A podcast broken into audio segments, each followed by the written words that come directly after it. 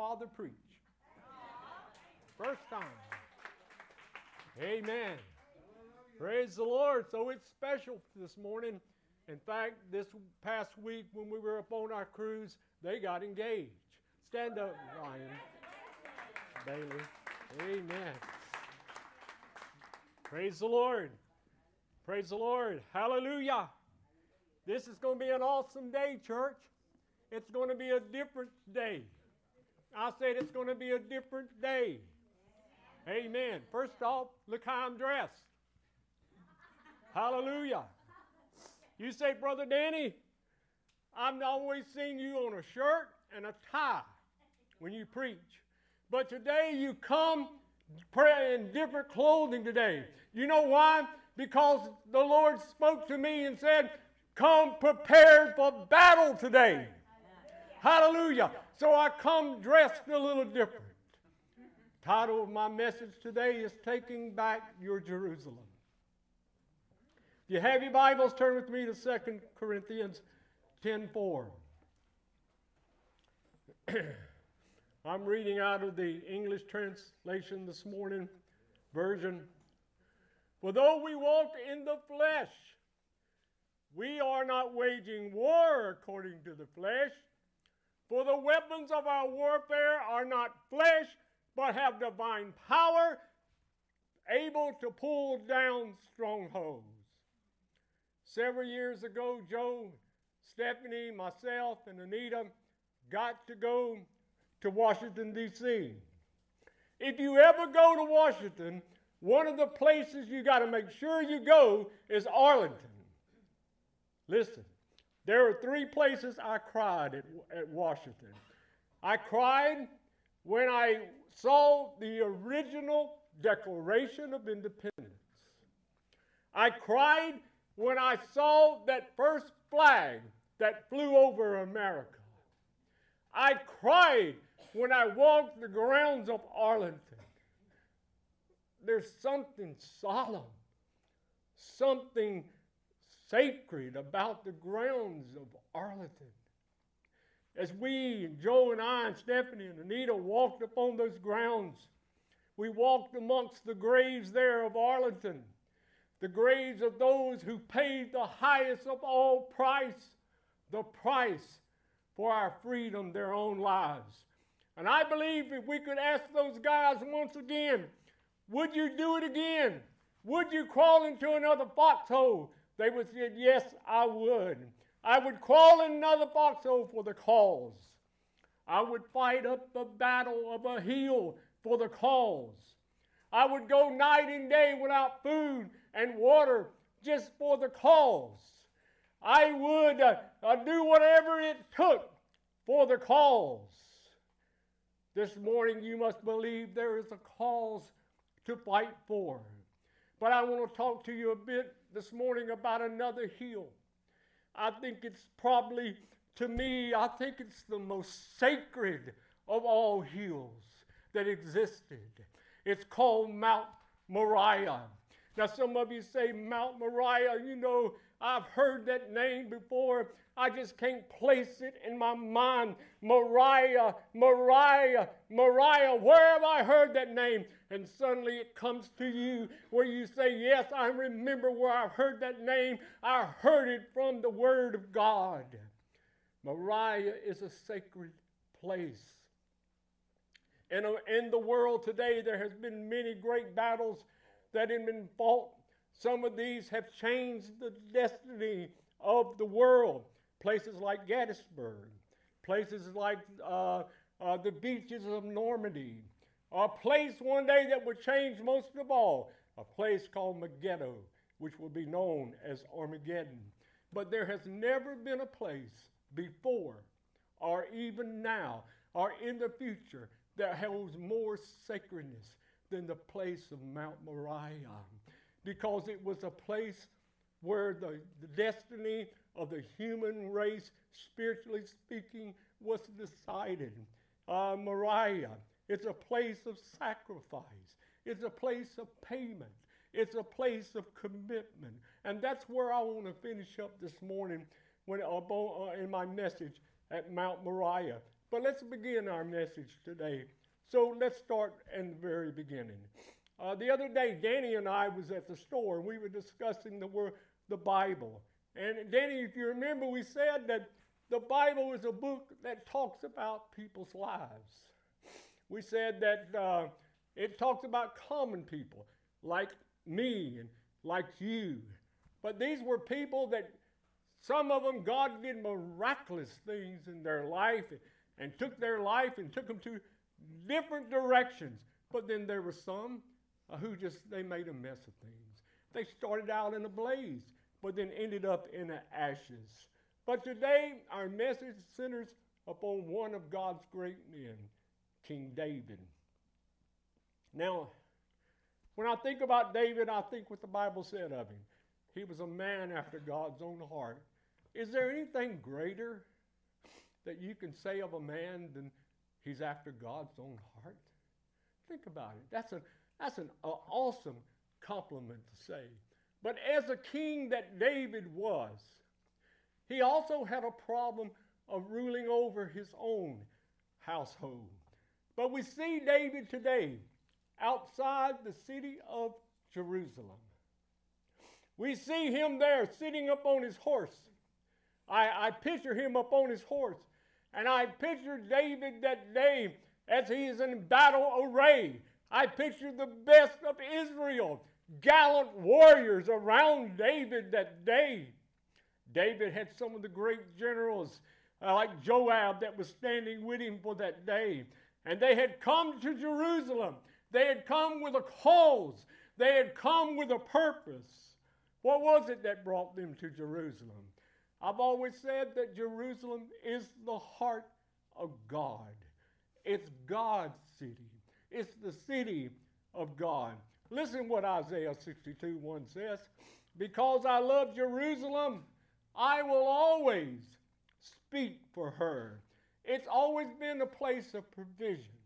It's always been the place where the king has been. Remember I, the last time I spoke, I talked to you about Melchizedek. I talked to you how that Abraham, when he came down from Haran, that Melchizedek came out to meet him, that Melchizedek had the title of priest and king. The only one other person that we know that had that title, that was Jesus Christ. So some believe that either it was Christ or it was a, someone that typified who Christ was. But Abraham never received his blessing till he came to Jerusalem, to Salem, which is what Jerusalem was, was Salem. He never received his blessing before or after till he came that day. And the king came out, and the king blessed him. And the king then, uh, as a result, uh, that, that uh, uh Abraham began to bless him by giving him a tenth of all that he had. But Jerusalem at one time was in Israel's control. But when this picture came about here what we're preaching about this morning, somehow Israel had lost control of the city of Jerusalem. And we wonder, well, what happened? What happened to Israel? How did they lose control? After Abraham had met with Melchizedek, then Israel then went to Egypt and stayed there for 400 years. And we know what happened in Egypt, how Israel was mistreated. But at that very time, we know that God raised up a man in Moses, uh, Joshua, and Caleb that would lead Israel out of Egypt and bring them unto the promised land. But one thing that God told Israel do not cohabitate with those in the land. And I discussed this last time I preached that about the evils of cohabitation. It takes away who you are. You lose your identity. Remember, I said you take a glass of tea and you pour water in that tea, and the more water you pour into that tea, the less it loses its characteristics. Pretty soon, it's not tea anymore. And that's the way it is with us as Americans. The more we pour in, the less we lose what we are as a nation. And the sad thing is that when we've come to a point that it's affected the church because the church has, for the sake uh, of, uh, of society and culture, that we have compromised our standards, we have compromised what we believe in to make everyone happy, we begin to follow the world instead of following God. But it was no different from Israel. Listen, case point, let me tell you why. Because we find that one day Israel came to Samuel and said, Hey, Samuel, we want a king. We want a king. What they actually was telling God was, We want more than just you, God. We want somebody that we can see, somebody that we can hear, somebody that we can point to his, his palace and say, There is our king. Read it for yourself. 1 Kings 8 20. Give us a king that he'll lead us into battle. Israel felt at this time that having a king would bring some sense national identity, security, and unity. And because at that time they were a bunch of tribes that were just no unity at all.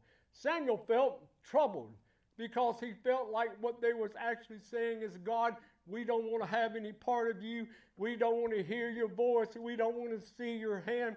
He said it felt like it was a slap in the face of God, the very God that said, I have created you, O Israel. I have redeemed you. I have called you by name. You are mine. Charles Spurgeon, that great preacher, said this Every time that I go and look into the mirror, I'm reminded of my greatest enemy. I'm 70 years old. And I remember my grandfather used to tell me, he'd say, Danny, he said, let me tell you something. Always never put your uh, life in the hands of man. Man will always fail you. The hand of man will always short. You'll find you'll be disappointed. But always put your life in the hands of God. It will never disappoint you. It will always surround you. Maybe this is what David said when David said, Hey, I used to be young, but now I'm old. And he said, I've never seen the righteous forsaken. When you allow human hands to play in your circumstances, you open up a box of worms that later you regret. The king, Samuel said, the king will do these things. First off, he'll send your kids into battle. He did. The king would demand taxes. He did. A king would demand his own will and would come into your home and take what he wants. He did. A king, a king will only go for personal gain. He did. When we choose the hand of man rather than the hand of God, it's always going to bring bad results. And when Israel did that, they began to step downward. The first step that they took in choosing a king was they stepped downward in the fact that they chose someone according to what he looks like. We, we know the story. We know that they said, Give us a man that's handsome, give us a man that's, that's, that's uh, muscular, uh, you know, uh, that looks like a king. And sure enough, Saul fit all of those categories at all. But you know, they were trying to tell God how to run the show. I read one the other day when somebody said this. They said, you know what? One thing that God left out of the Bible, your opinion. Thank God that He did. Listen, it's important to know to be a giant in God does not begin in your physical size. All you hear about amongst people is size, size, size. Size matters here, size matters there. It mattered to Israel back, back then.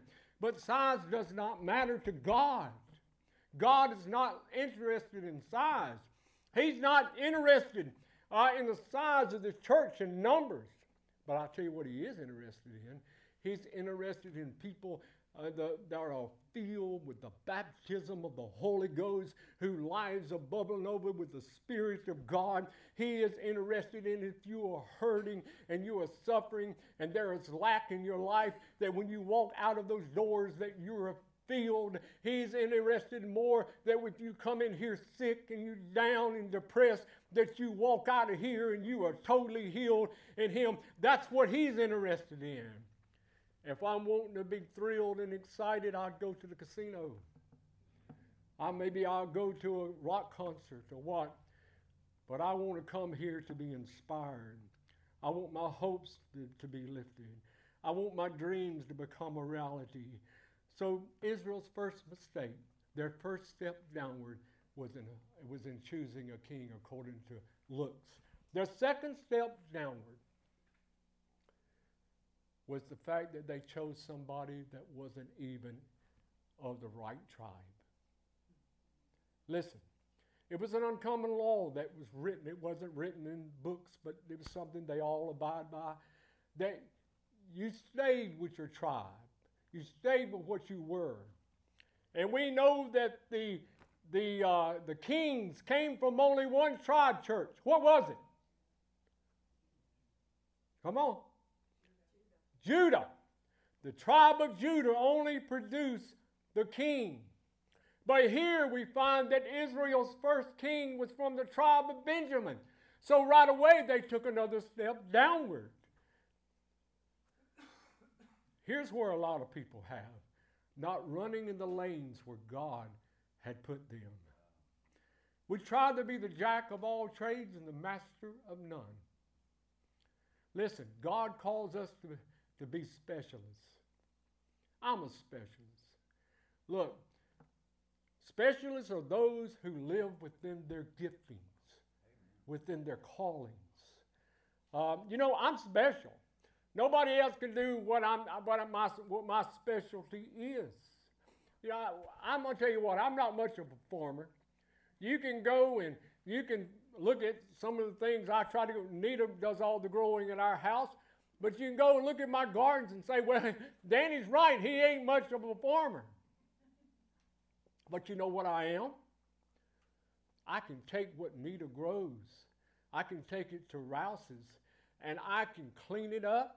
I can merchandise that. I can put it on the shelf, and I can sell it to you.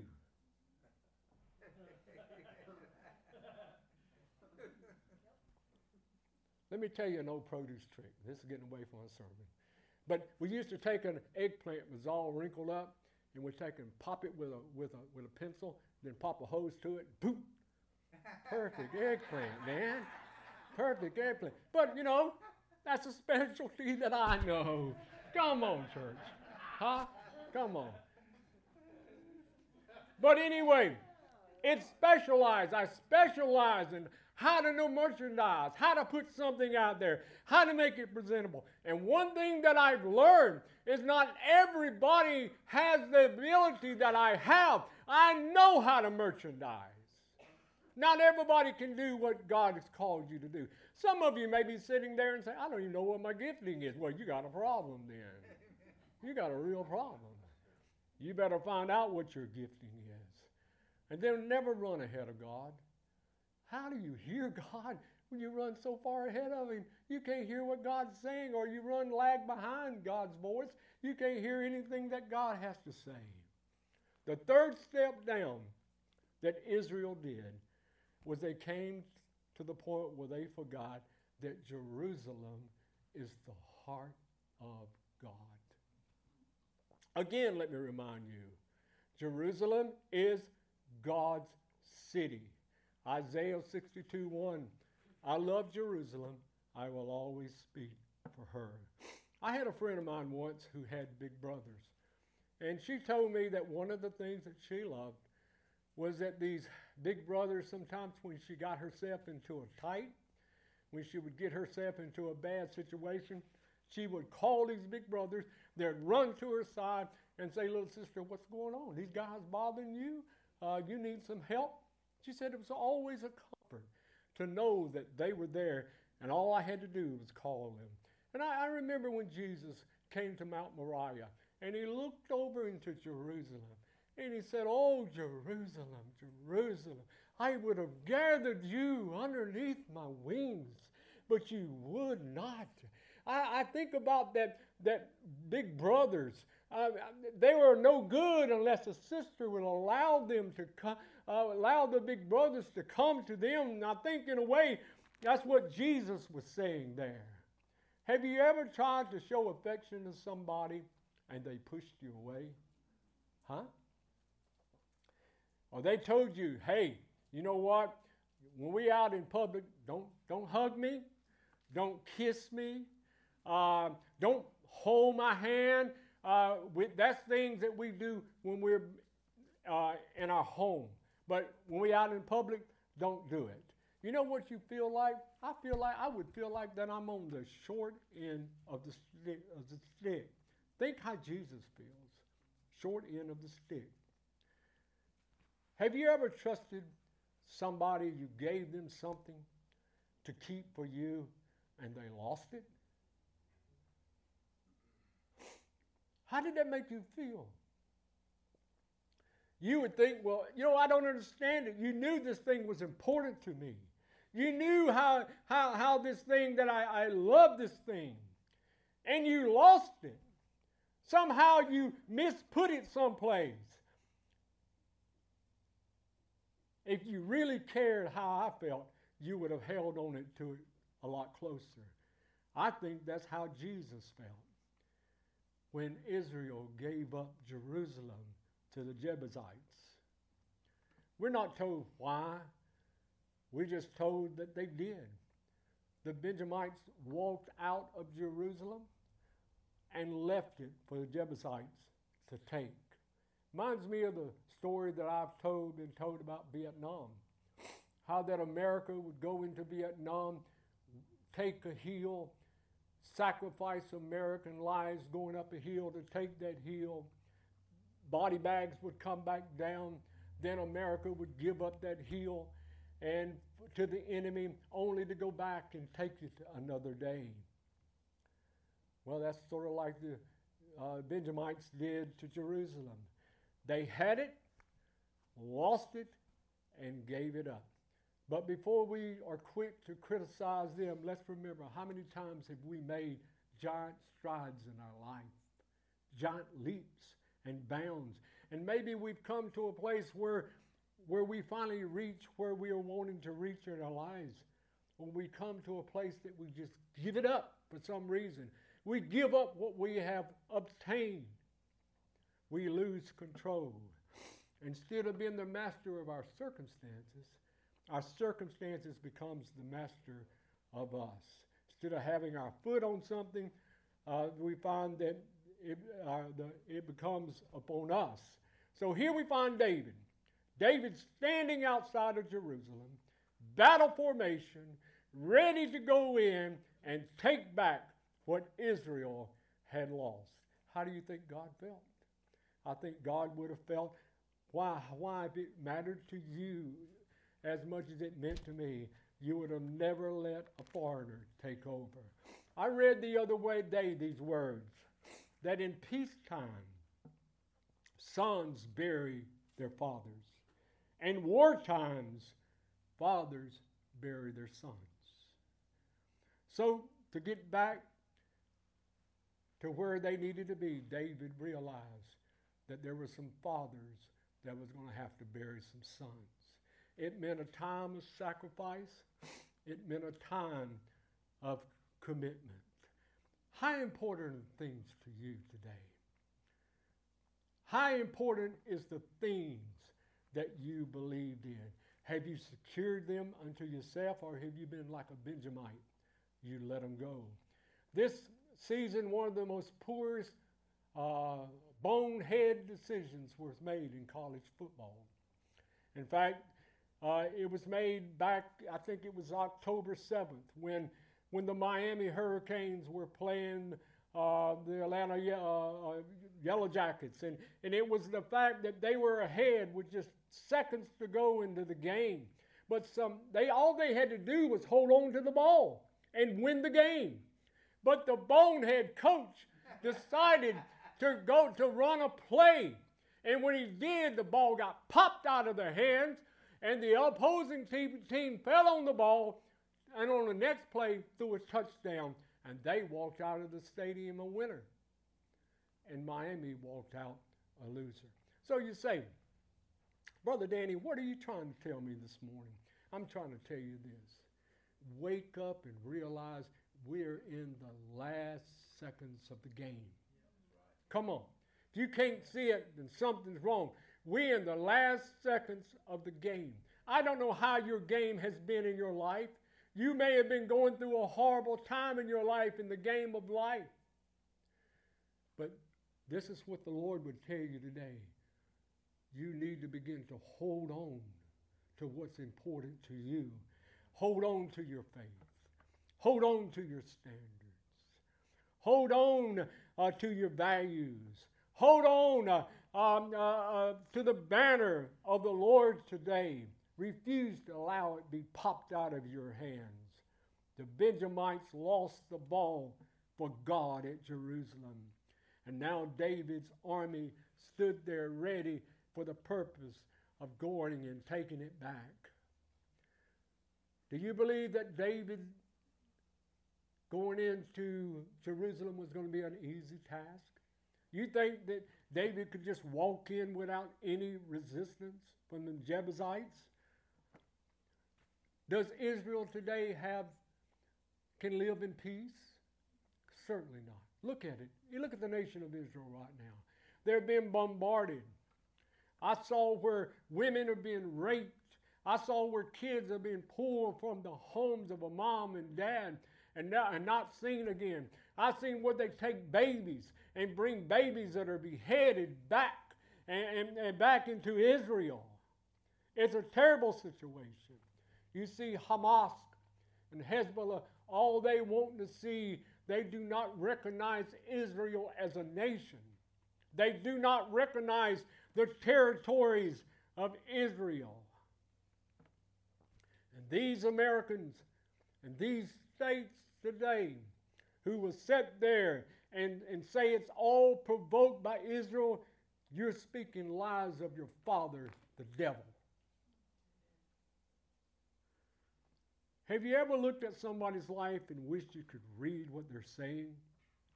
I wished I could have read what David was thinking about when he was waiting there, fixing to go into Jerusalem. What was on David's mind? What was he thinking about? I think to understand what was on David's mind, you would have to understand the man David because you'll have to understand his character. And later on, uh, 2 Samuel 24 24 gives me a, a somewhat of an indication of the character of the man David. When they were going to give a temple grounds and give a place for the temple to be built, it was them that, they, that he said, I'll give you this place free. And listen to what David said.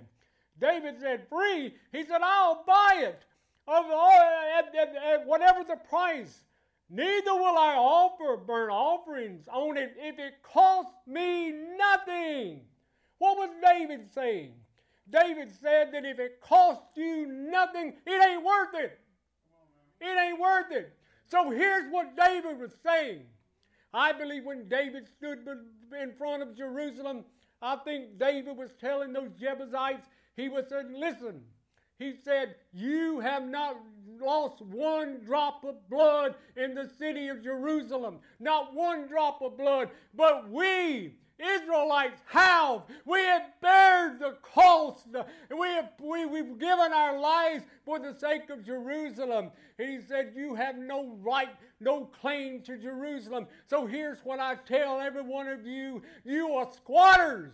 You are trespassers. It's time you leave. He said, Now, this is what you can do. Either you can pack your bags voluntarily and come out, or he, he said, We're going to come in, we're going to grab you by your hair, by the seat of your pants, and we're going to pull you out. But David said, One way or the other, we're coming in and you're going out. Come on, church.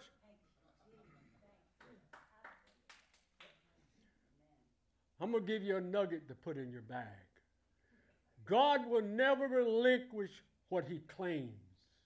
That includes Jerusalem. Once God puts his claim down upon the territory, it's sealed God's. It doesn't matter what the United Nations says. It doesn't matter what the, how, how what the United States say. It doesn't matter what anybody in the world says. When God says it's mine, it's God's. I recall a, a time, let me tell you what. Uh, they're fussing about the territory of Israel, but if you look about in the end time, Israel has not reached its full territory. It's still got a lot of territory to claim of its own. 1973, and I'm, I'm hoping I'm right, but 1973, Jimmy Carter got together with Anwar Sadat and Menachem Begin, and they came to a, a peace treaty. Begin gave up Israeli land for the sake of peace. That was bad in the eyes of Israel. For Israel to give up land, regardless of peace, that was looked upon as a traitor. And if you're a traitor, you are to die. And if you go back and look at Begin's life was took, he was assassinated because he gave up Israeli land. Listen, God is not going to relinquish any bit of his territory, including me or any of you today. Another nugget that I want to put in your bag this morning is God is not insecure in his love for Jerusalem. Have you ever had people that constantly say, Do you love me, baby? Do you love me, baby?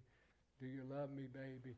You know what? What's wrong? Or is it because you ask that question over and over again because you are insecure in your love? Come on. Do you think God is insecure of his love? I mean, Isaiah 62 2 says, I love Jerusalem. I will continually speak for her. In other words, Jerusalem is the center point of God's conversations. It's all God talks about. It's his center point. Out of the heart proceedeth the issues of life. So the main issue to God is Jerusalem. It is the people of God. So if you meet God, I, probably all you're going to hear him talk about is me. No, I'm just picking with you guys. Come on. Come on. No, he's just not Danny. He's going to talk about you as well because you are the central point of what God's heart is. So, how many of you ever tried to had to buy for somebody's love? You know what I'm talking about? Buy for somebody's love. That means you had to compete for that person's love. I have. I've had these certain girls. Uh, need on. I've had these certain girls that I've tried to, I've tried to buy for their love, and and I and I you know I I wooed them, I sweet talked them, I bought them things, and, and I did everything in my mind, and all I ended up was wore out, exhausted, and they still had the same old uh, uh, words. I don't feel like I need to commit. So I've had my brothers, my good friends would tell me, said, Danny, says, you know what? You need to open your eyes. You are a lost cause. There's more fish in the sea. You know what? When I thought about that, I said, Lord, I'm so thankful. I am so thankful that when you stood over Jerusalem that, that day and you said, Oh, Jerusalem, I wanted to gather you like a mother hen, but you would not. I'm so thankful that Peter didn't walk up and say, Hey, Jesus, you know, uh, this is a lost cause here. These people don't love you. They don't care for you. Let's go to Shechem. Let's go to Bethlehem. Let's go somewhere else. You're losing it here. We're wasting our time here.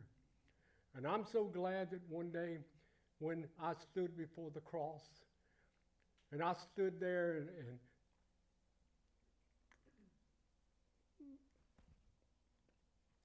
the Lord looked down at my life and the Holy Spirit was drawing and wooing me.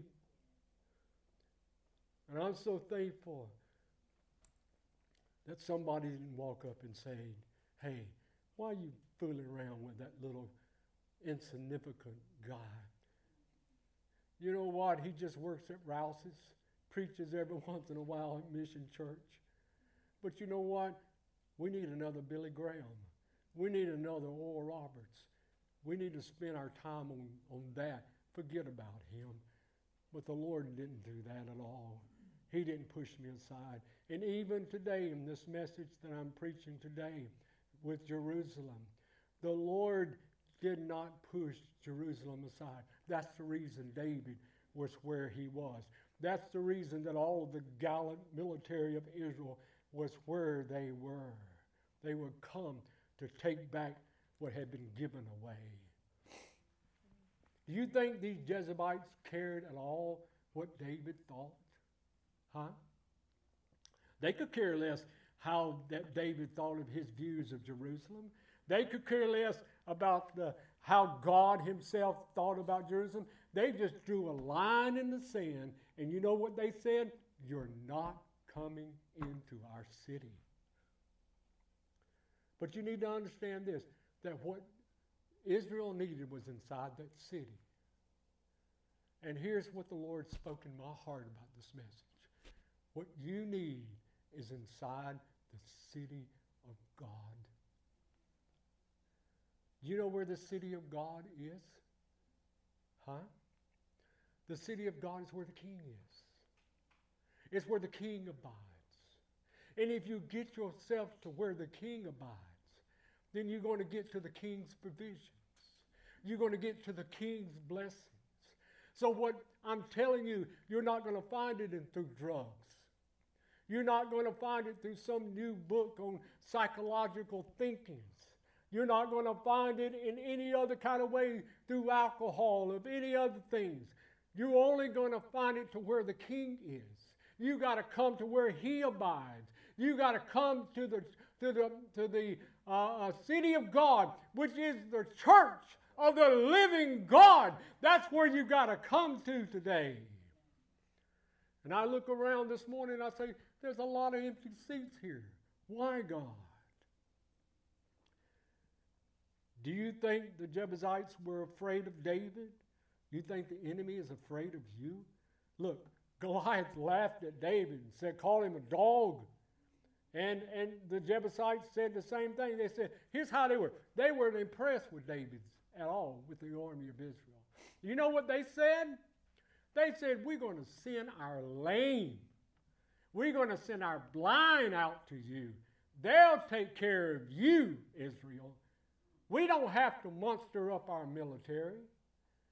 We'll just send the blind. We'll send the lame. It's sort of like me saying, well, I, will let Joe handle all my small stuff. That's what they were saying. They were saying, You are weak. You're but a puff in the wind. We, you will buckle, you'll surrender, you'll bend, you'll break. We can send small excuses. They were like Tobiah, who, who told Nehemiah, he says, when he, when he saw the wall of Jerusalem, he said, Hey, a little fox a little fox could run across the wall and it'll fall down. There's no stability, there's no strength in your walls. We don't have a problem here.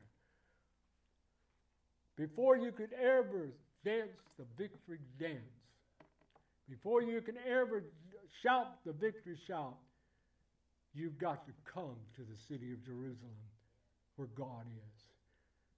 And you know what the devil does? When you look around all these empty seats here, he sends a lot of lame excuses out to people. And a lot of blind things that people get a hold of. Can I tell you some lame excuses he'll send to your door? Listen to this. Because you know what? I'll, I'll bet you right now some of you have used these excuses. There's not there's too much drama in the church. Me? Who, me? Who missed me? Tell you the truth, I just don't connect. Ah, here's one. I'm so tired on Sundays, Brother Danny. I, you know, Sundays is my only day to catch up with my rest. You got to understand, I got to get my rest because Monday comes around, I got to get back to work. So it's lame excuses, like like the Jebusites did. They sent the lame. You got lame excuses that are sent toward your way. I don't know why it happens, but it seems like every Sunday our family plans something for Sunday. I'm an introvert. I've heard this one. I'm an introvert.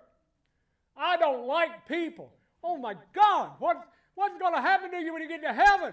When John said, I saw a multitude that no man could number.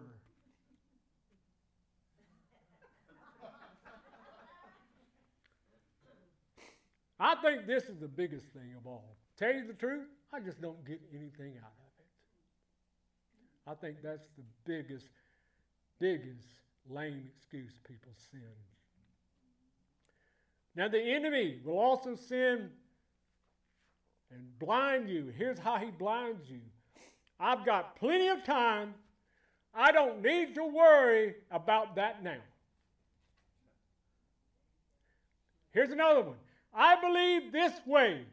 Now, if I could find a church that believes like me, hey, I'll be there. How about this one? There's a lot of pathways to God. I'll find mine. Then this one. Can I enjoy the past things and still be saved? The blind and the lame sent out to fight for you and we listened to them. So, what Israel needed was in Jerusalem. What you need today is in the big spiritual Jerusalem within the church. But here's the big question. Ah, you say, Brother Danny, big question. I hear that all the time. The big question. What is your big question? My big question to you is what are you going to do about it? What are you going to do about it? If you know what you need is in the city of Jerusalem, if you know what you need is in the city of God, what are you going to do about it? What was David going to do? Is David going to look at Joab and say, Hey, Joab, uh, sound the trumpet, send all the men home. We tried, but we'll come back another day. What are you going to do about it? In 1970, the Pittsburgh Steelers was the dynasty of football. They ruled the football field. In fact, they were the, I would say, the Goliaths of food, of football. But down south in a place in Houston, Texas, called the Houston Oilers, there was this team led by Bum Phillips. And in the early 70s, the Pittsburgh Steelers met the Oilers for three straight years. Every year that the Oilers went to play the Steelers, Bum Phillips had something to say. Let me tell you what he had to say. Are you ready? The first year, he said, We've come to the game. The second year, Bum Phillips said, We've knocked on the door. The third year that Bum Phillips said, he said, We've come to kick that door down. I always said that Bum Phillips had what I call a Ralphie mentality. You Ralphie mentality? What in the world are you talking about, Brother Danny? You see, Ralphie was a little boy in the Christmas story, remember? All that Ralphie wanted was a BB gun. I mean, come on, church. That's all he wanted. Give me a BB gun. Or what was it? Red Ryder BB gun. And you remember the time that he wrote that essay out? And, and, and he said, he, he, he, oh, he was so excited. He wrote that essay out of, I'm getting this Red Ryder BB gun and all this stuff. And it was a, and he sent it over to Miss Shields, his teacher. He gets the back, he gets it back to him, and he didn't get the grade he wanted. And about that time, at the bottom of that page was written these words: What? shoot your eye out. Man, he was down and depressed. So, you know, here's old Ralphie. He's going home that day and he's dragging his feet. His shoulders are bent over. Man, he is down. He is depressed uh, because uh, of what Miss Shields had just wrote up on his paper. The whole world's crashed down upon him. And suddenly, the bully the neighborhood bully, bully Scott Fargus, takes a snowball and throws it as hard as he can and hits Ralphie right in the face. His eyes, his glasses go like this, you remember? And he's sitting there and then he begins to tear up. He begins to tear up. His teeth begins to grit together. And Fargus says, Ralphie, he says, what are you going to do? Are you going to cry, cry, cry? Are you going to run to mommy? Are you going to cry, Ralphie? What are you going to do? And about that time, Ralphie had enough and he went and he jumped on the Scott Fargus and beat the living tire out of him. now, my question to you this morning is this when the enemy tells you this morning, you're not coming in here, what are you going to say? I hope we got some people at Mission Church that says, listen to me, we're going to kick that door down. And we're going to beat the living tire out of that enemy. Tuesday night, I was sitting right over here. Remember Paul? And you came over and you pugged me on my, my, my, my side there. And uh, I think it was because, mainly because I found out Tuesday I was going to preach today. But, but uh, I was sitting over there, and, and I remember what I told you that when God speaks to you, have a piece of paper because you'll forget what God talks to you about. So I was sitting right over there where Ryan's at, and all at once the God began to speak into my heart, and I began to write down what God was saying. And let me tell you what God told me that day. God, I'm, i wrote it down here. Danny, one of my biggest, of my people's biggest ailments is my people suffer spiritual dementia. Listen, dementia is that disease where you forget who you are.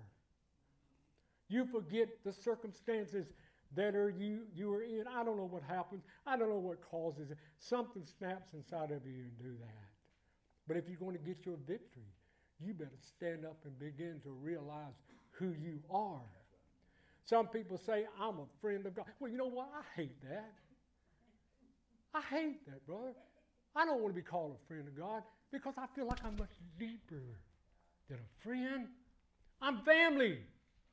I'm family to God. I've got the blood of Jesus running through my veins. I am royalty. Listen to me. I am of the elite of God. I am of the elite of the army of God today. Hallelujah. This brings me to my last question that I want to cover this morning in the next hour that I have. I'm just kicking it.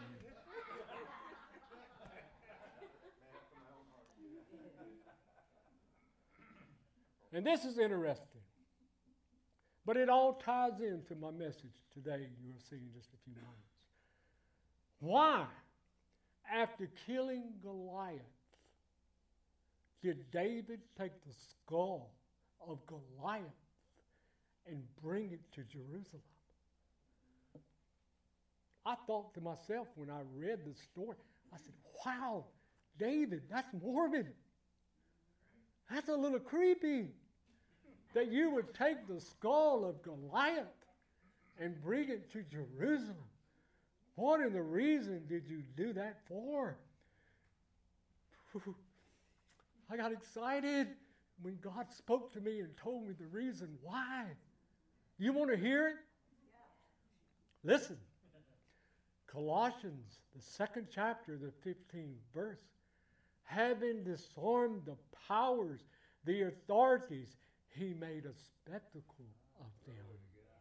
Listen, in other words, you walk into some people's homes and you'll see on their walls they got all kind of animals up on their walls. Picture, I mean, these were scary animals, Paul. They were vicious animals. They were mean animals. They put fear in you. They stopped you in your tracks. They brought terror to you. But you know what the Lord told me? The Lord said, Danny, you know what they are? What, Lord? He said, they're trophies. You see, they were vicious, they were mean, but somebody took their spirit. Somebody took their spirit. Go up to that wall. Lion, roar! Roar! I don't hear that lion roaring at me anymore. You know why?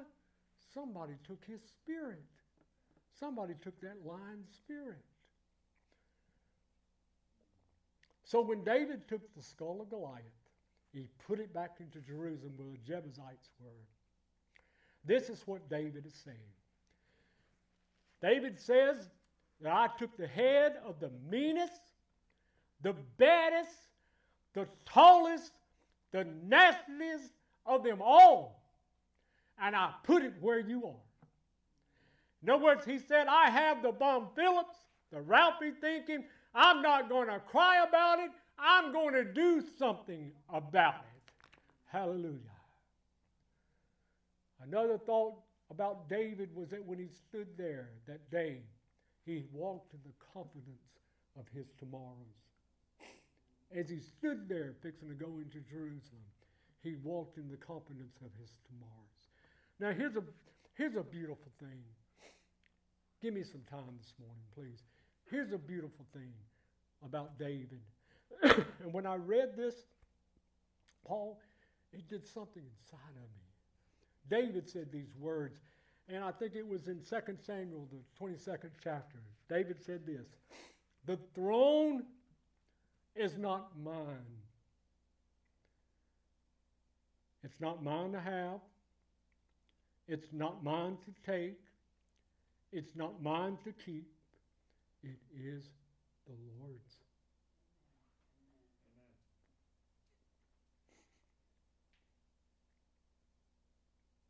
I thought, how awesome. David realized he was just blessed to be up on the throne, a temporary. But then you have Samuel that come around, and Samuel told David these words When your days are complete, David, and you lie down with your fathers, I will rise up your descendant after you. He will come forth he will establish his kingdom. He shall build a house in my name, and I will establish your throne forever. The fulfillment of that began with his grandfather, thousands of years before that, upon Mount Moriah. It began when Abraham stood there with Isaac on Mount Moriah.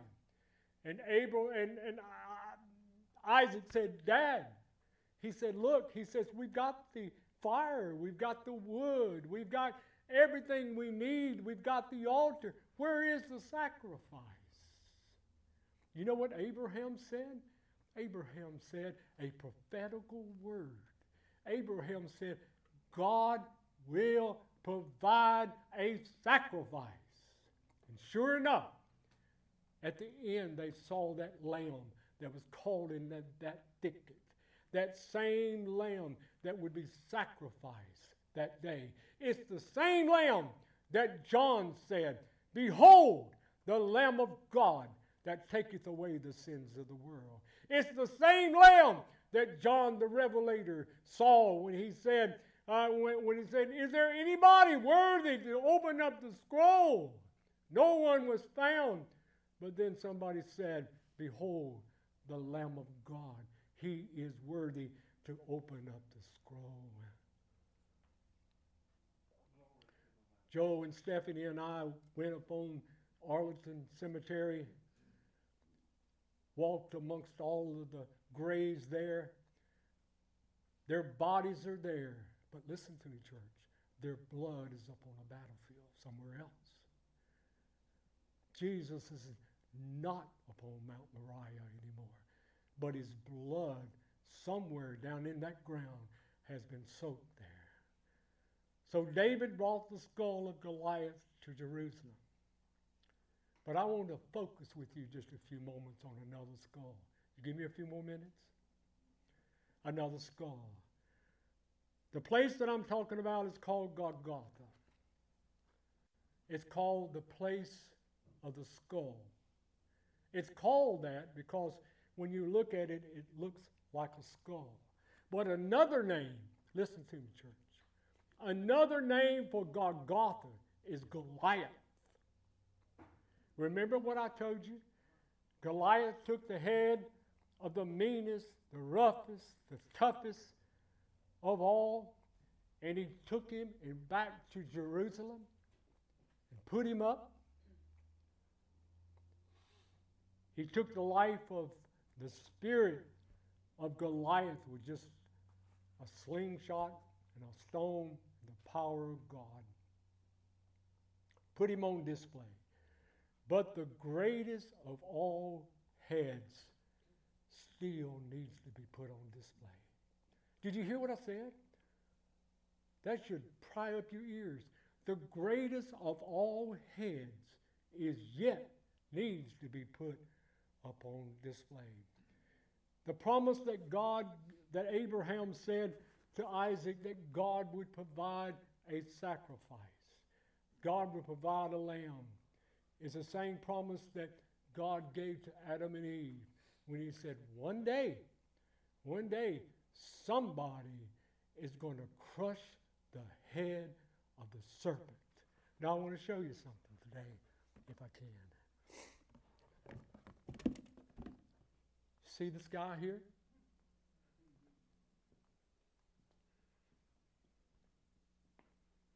This guy here has caused more pain, more suffering than anyone else in the history of mankind.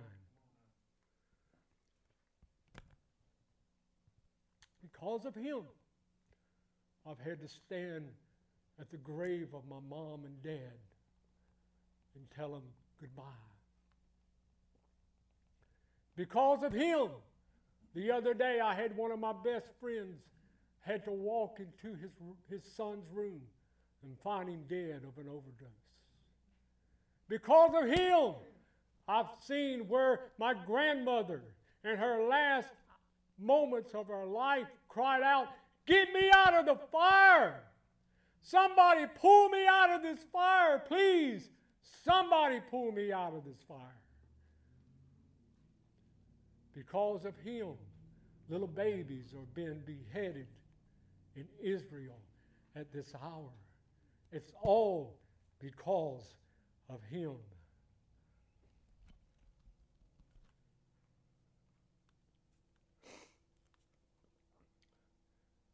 Well, let me tell you something.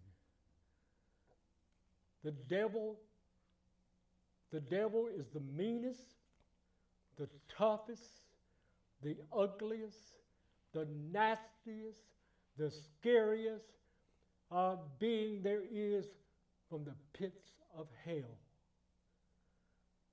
But you know what? His kingdom can be cracked. And it was cracked. Because one day Jesus Christ stood upon Calvary and Jesus said three magical words It is finished. And that day, when he said, It is finished, he put the hammer down upon the kingdom of darkness, and at that very moment, the powers of darkness fell.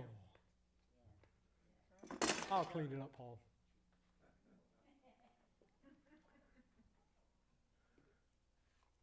At that very moment, something happened. The Bible said that the curtain at the Holy of Holies split from top to bottom, and the presence of God was open for everyone to come in. Here's my final thoughts this morning. Thank God. My final thoughts is this: the Philistines had took the Ark of the Covenant. They had thought they had Israel on the run. And they thought, hey, we got it made now, guys. We got their God. We got their God. We got the Ark of the Covenant. And I read where that they took the Ark of the Covenant and they took it and put it in with their god Dagon. Stood him right beside Dagon. The next morning they went in Dagon was face down in front of the Ark of the Covenant. They picked him up, put him back. The second morning, they went in. Dagon was down on his face once again before the Ark of the Covenant. They picked him up, put him back again. The third day, third day, hey, listen, whoa, just hit me. A significance here. Significance. Are you getting what I'm saying? Third day significance. What happened on the third day? Resurrection power. On the third day, Paul, when they walked in, guess what? Dagon was right. He was down on his face again, but this time he was broken apart. So that tells me what they were saying was, I have broken the powers of the spirit of the enemy. Joe, would you play that song this morning? Would you stand to your feet? Hallelujah.